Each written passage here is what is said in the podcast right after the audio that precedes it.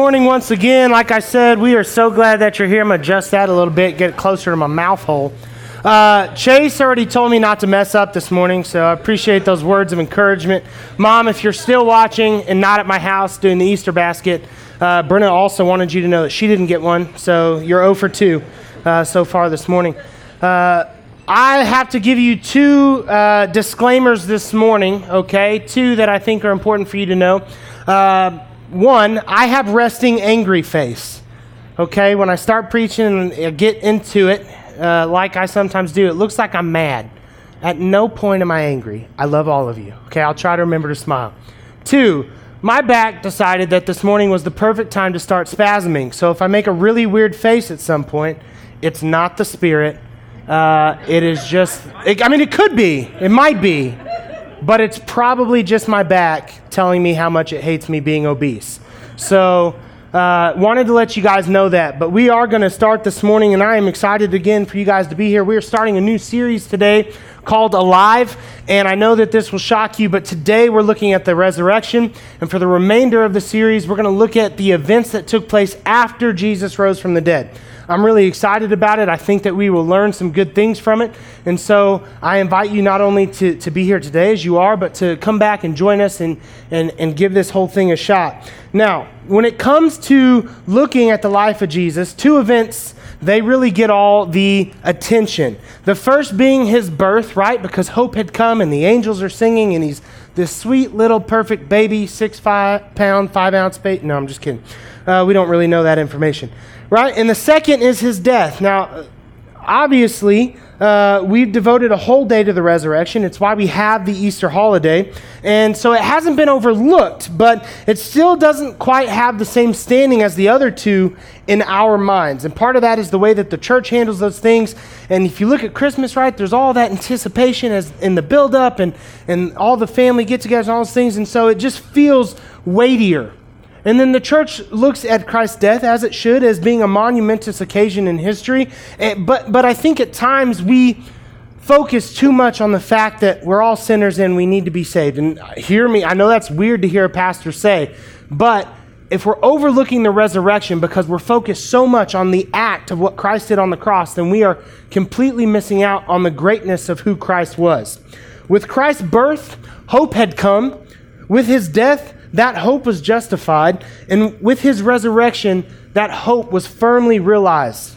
We're going to be in Luke chapter 24 today. We're going to look at verses 1 through 12, and then uh, we're just going to look at what we can learn from, from that piece of scripture. So, Luke 24, verse 1 says, On the first day of the week, very early in the morning, the woman took the spices, women, plural, took the spices they had prepared and went to the tomb. They found the stone rolled away from the tomb, but when they entered, they did not find the body of the Lord Jesus. While they were wondering about this, suddenly two men in clothes that gleamed like lightning stood beside them. In their fright, the women bowed down with their faces to the ground, but the men said to them, Why do you look for the living among the dead? He is not here, he is risen. Remember how he told you while he was still with you in Galilee. The Son of Man must be delivered over to the hands of sinners, be crucified, on the third day be raised again. Then they remembered his words. When they came back from the tomb, they told all these things to the eleven and all the others. It was Mary Magdalene, Joanna, Mary the mother of James, and the others with them who told this to the apostles. But they did not believe the women because the words seemed like nonsense. Peter, however, got up and ran to the tomb. Bending over, he saw the strips of linen lying by themselves, and he went away wondering to himself what had happened. Excuse me. Now, the resurrection, one thing that we have to understand and know about it is that the resurrection was a promise kept. These events, this event, was absolutely supernatural, but it was not coincidental. It happened exactly like Jesus had said that it would in his ministry leading up. It happened exactly as it was prophesied about in the Old Testament. And so we have to understand that, that this is a show of Jesus' authority. It's a show of Jesus' power, his power over death. His power over death.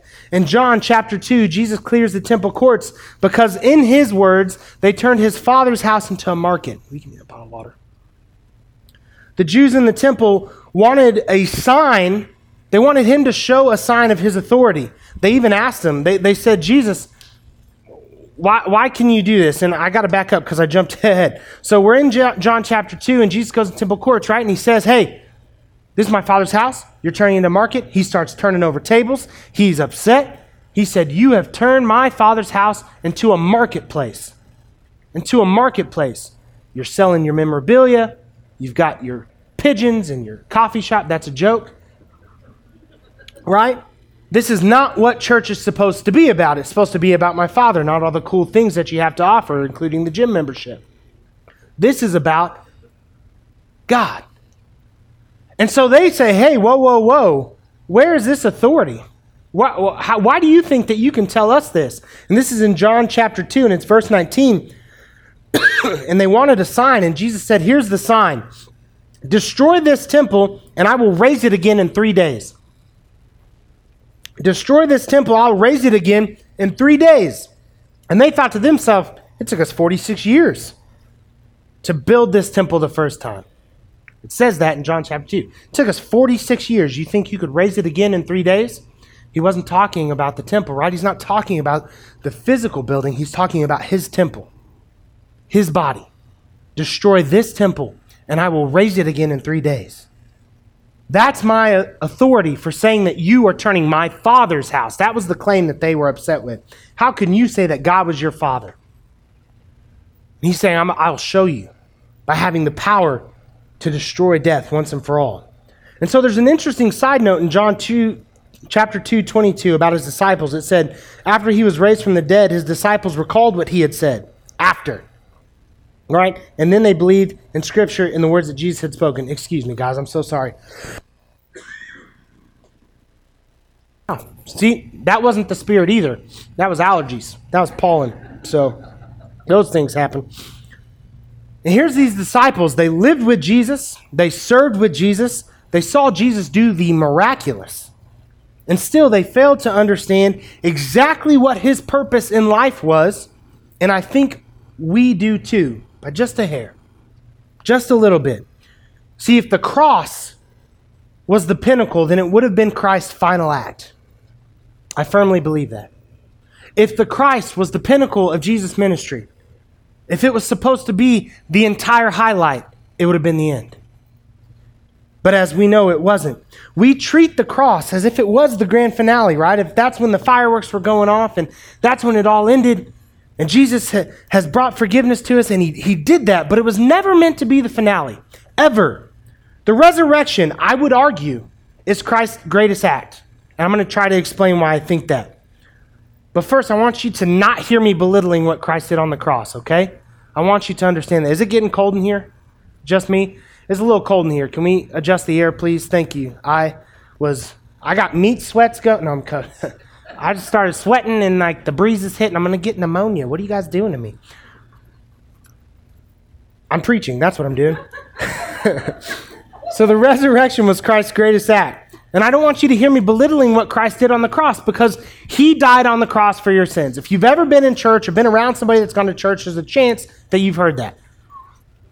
Christ died on the cross for your sins, to bring forgiveness to you. And his sacrifice was necessary in order to bring forgiveness for our sins. There were previous sacrifices, right? They had to be given repeatedly. They never, ever did the job. And it's because those sacrifices had zero chance at giving you life. Christ's sacrifice, the one that happened and was good once and for all, that covered a multitude of sins your sins, my sins, all the sins. It was so powerful because of what happened three days later. Right? Christ defeated, I should say, Christ paid the price for sin with what he did on the cross. But he defeated the, the, the results of sin, which is death, through his resurrection. Through his resurrection. And through his resurrection, he can give us life. He can give us life that that we would not be able to experience any other way. In Ephesians 2, verse 1 and 4 and 5, it says, As for you, you were dead in your transgression and sins, but because of his great love for us, God, who is rich in mercy, made us alive with Christ even when we were dead in transgressions. It is by his grace that you have been saved. If we look at John 3:16 and this is one of those this is like Christian's favorite verse, right? Like this is the one that we always go to and there's a reason that we go to it. Because we realize the importance of what God did. And it says this. It says for God so loved the world that he gave his only son, his one and only son, that whoever believes in him shall not perish but have eternal life. It doesn't say that whoever believes in him will be forgiven of their sins. Is that a result of putting your faith and your trust in Jesus? Yes. But what does it focus on? Eternal life. God gave his son not so that you could be forgiven, but so that you could experience life. A life like Christ experienced, that even though he died on this earth, he was able to rise again. It's an eternal life. It is a life spent with Jesus in heaven. And I firmly believe I would not have dedicated my life to ministry if I didn't believe with all of my being that this opportunity was available for me and for all of you as well. If I didn't think that this was 100% true, you would see me nowhere near church. But there is value and there is life in living a life that is Christ like. And maybe not so good for me or maybe good for me. In my life, I have lived two ways. I've lived as if Christ did not exist, and I've lived as if Christ is the Son of God. And I will tell you that I've experienced more joy, more happiness, more fun. Living as if Christ is the Son of God than living as if he did not exist. And what Christ did on the cross was solidified was celebrated by what he did when he got up and he walked out of that grave. And he brought you life. For God so loved the world that he gave his only son, not just so that you would experience forgiveness, but so that you would know what it was like to truly live. You see, the crucifixion always came with this caveat the act of restoration, of being restored it would only be completed with the resurrection of Jesus. So, yes, God gave his son not only to bring you forgiveness for your sins and to bring me forgiveness for my sins, because the crucifixion was the payment for sin, but he did that to reverse the course of sin's effect death. Death. And so, yes, you will die on this earth and I will die on this earth. And it's painful and it's unfortunate. But for those who have placed their faith and their trust in Jesus, it's not the end. Not even close. It is the beginning of eternity. And by definition, that goes on forever. That is the life that Christ has to offer you. So, a message to the church right now. For those of you that would consider yourselves believers, I think that it's important for you to focus less on forgiveness and more on life. And more on life. I want you to have a relationship with Jesus because it will bring you life. a focus, a focus that focuses on forgiveness as being the main element of what Christ did is what leads to the signs in the streets that say turn or burn.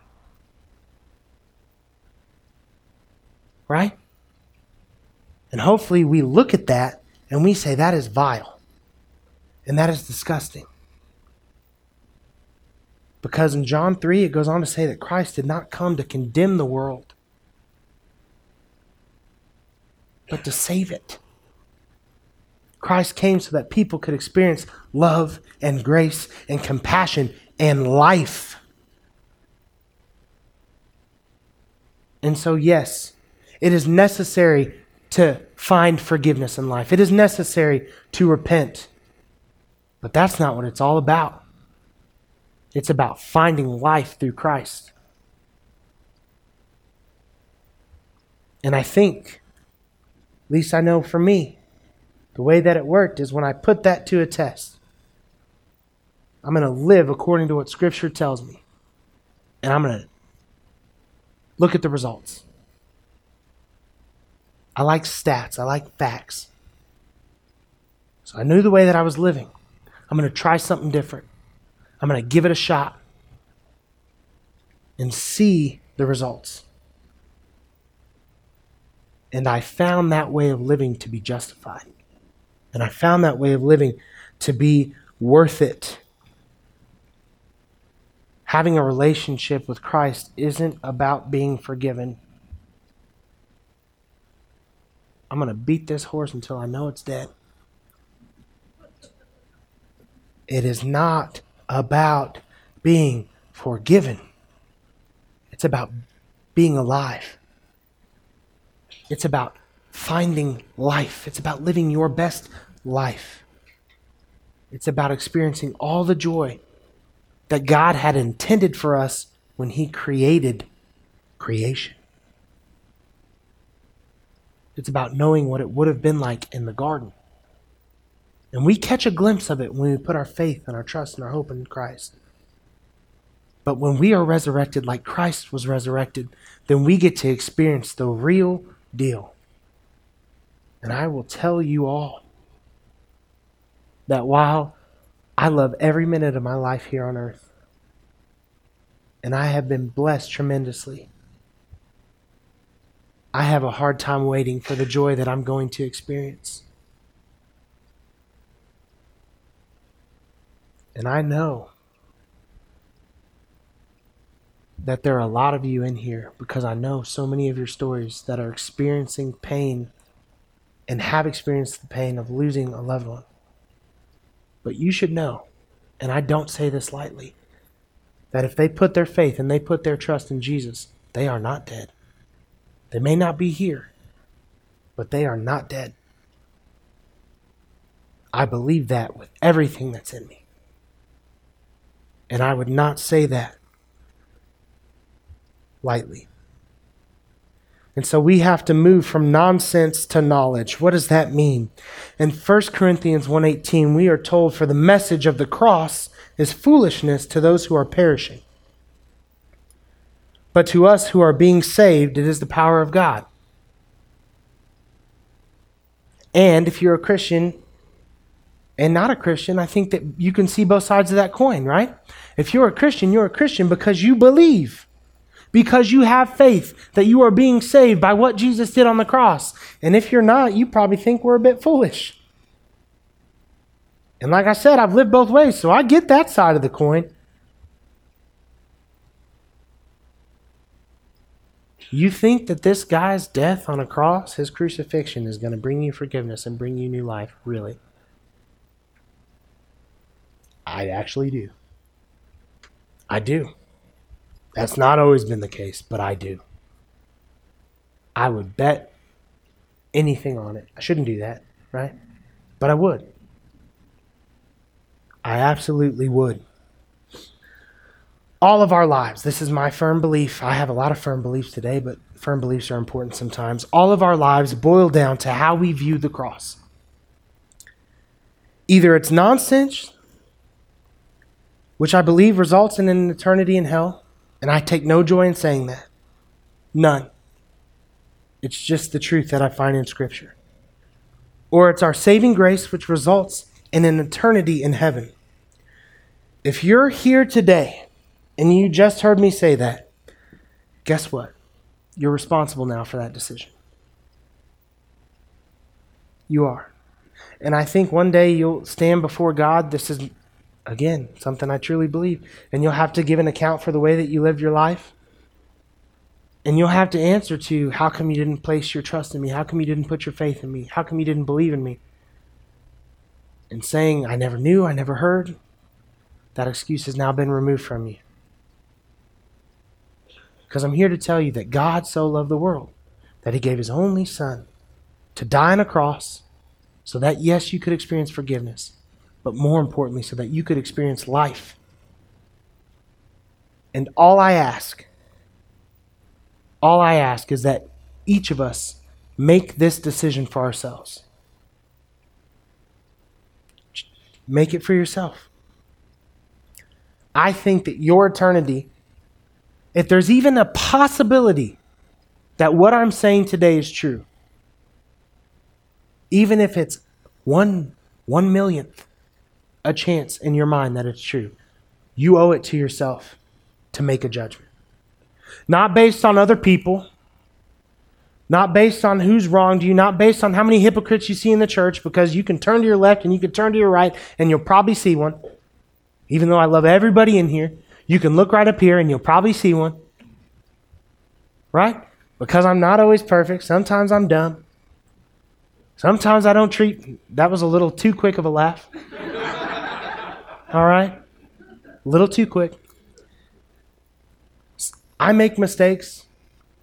I don't always act like Christ, which is what I'm supposed to do. I'm supposed to be a representation of Him, but I'm far from perfect at it.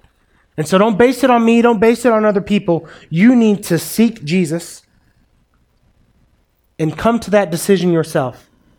Read the Bible, live the way it calls you to live, do whatever it is that you need to do that works for you. But you owe it to yourself, you owe it to your eternity to make a decision.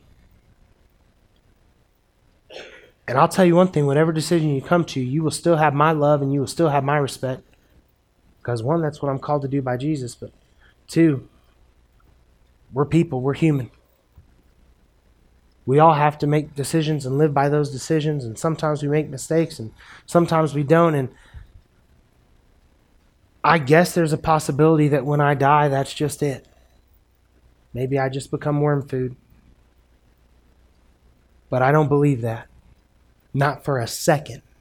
Do I believe that? Not for a single second. And so we have to decide is there merit in what is found in Scripture or is there not? We can't make that decision based on others, but we must make that decision based on the character of Jesus, who he was, the way that he lived his life, and his teachings. Do not leave your eternity in the hands of others. Because when it comes down to it, it's all about individual responsibility. And it's all about the choice that you will make. If you want to talk to me today about that, if you want to tell me you think I'm foolish or stupid, I'll listen. I will. I'll have any conversation you want to have.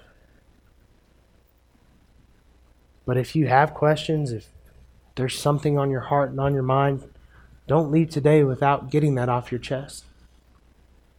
If I've said something today that hurts you, know that in no way, shape, or form was that my intention, but I'd like to know that as well because I don't want you to leave here with hurt or pain.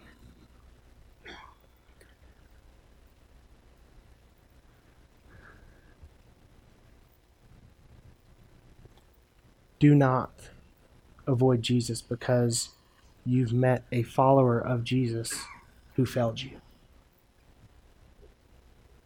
Okay, you wouldn't stop going to Walmart because you met a bad employee. The logic truly is the same, but the magnitude far greater. Let's pray. God, I come to you right now. I thank you for this day. I thank you for each and every single individual who graced us with their presence this morning. Lord, I hope that they can remove me from the equation and that they can see, God, you in all of this.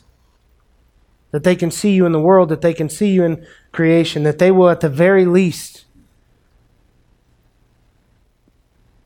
take the time to, to make a decision on whether or not they see the truth in your word, whether or not they see the truth in who you were as a person. I speak for myself now, God, and I just, I thank you for giving your son, for sacrificing him, and, and for Jesus willingly going to the cross, even though I'm sure that every moment leading up to it had to be excruciating. And every part of his death had to be excruciating. But that was necessary for us to experience forgiveness. And in that, we see one of the greatest acts of love in human history. But three days later, he rose. He paid for our sin, but then he defeated death.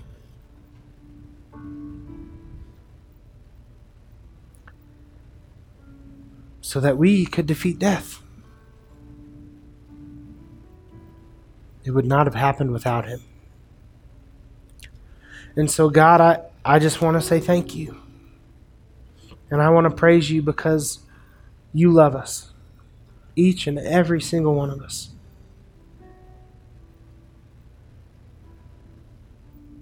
Help us to be shining examples of who you are in the world around us, to share your love and your grace, so that others might know Jesus and have life. We ask all these things in Jesus' powerful name. Amen. I'm going to mask up. I'm going to stand right here. Right here. If you need to come pray about anything, please come pray with me this morning. If you want to talk about what it would be like to have a relationship with Jesus, what that entails, how you can experience life, please don't hesitate. Otherwise, stand and worship. Stand and ask God if He's real. Put His word to the test.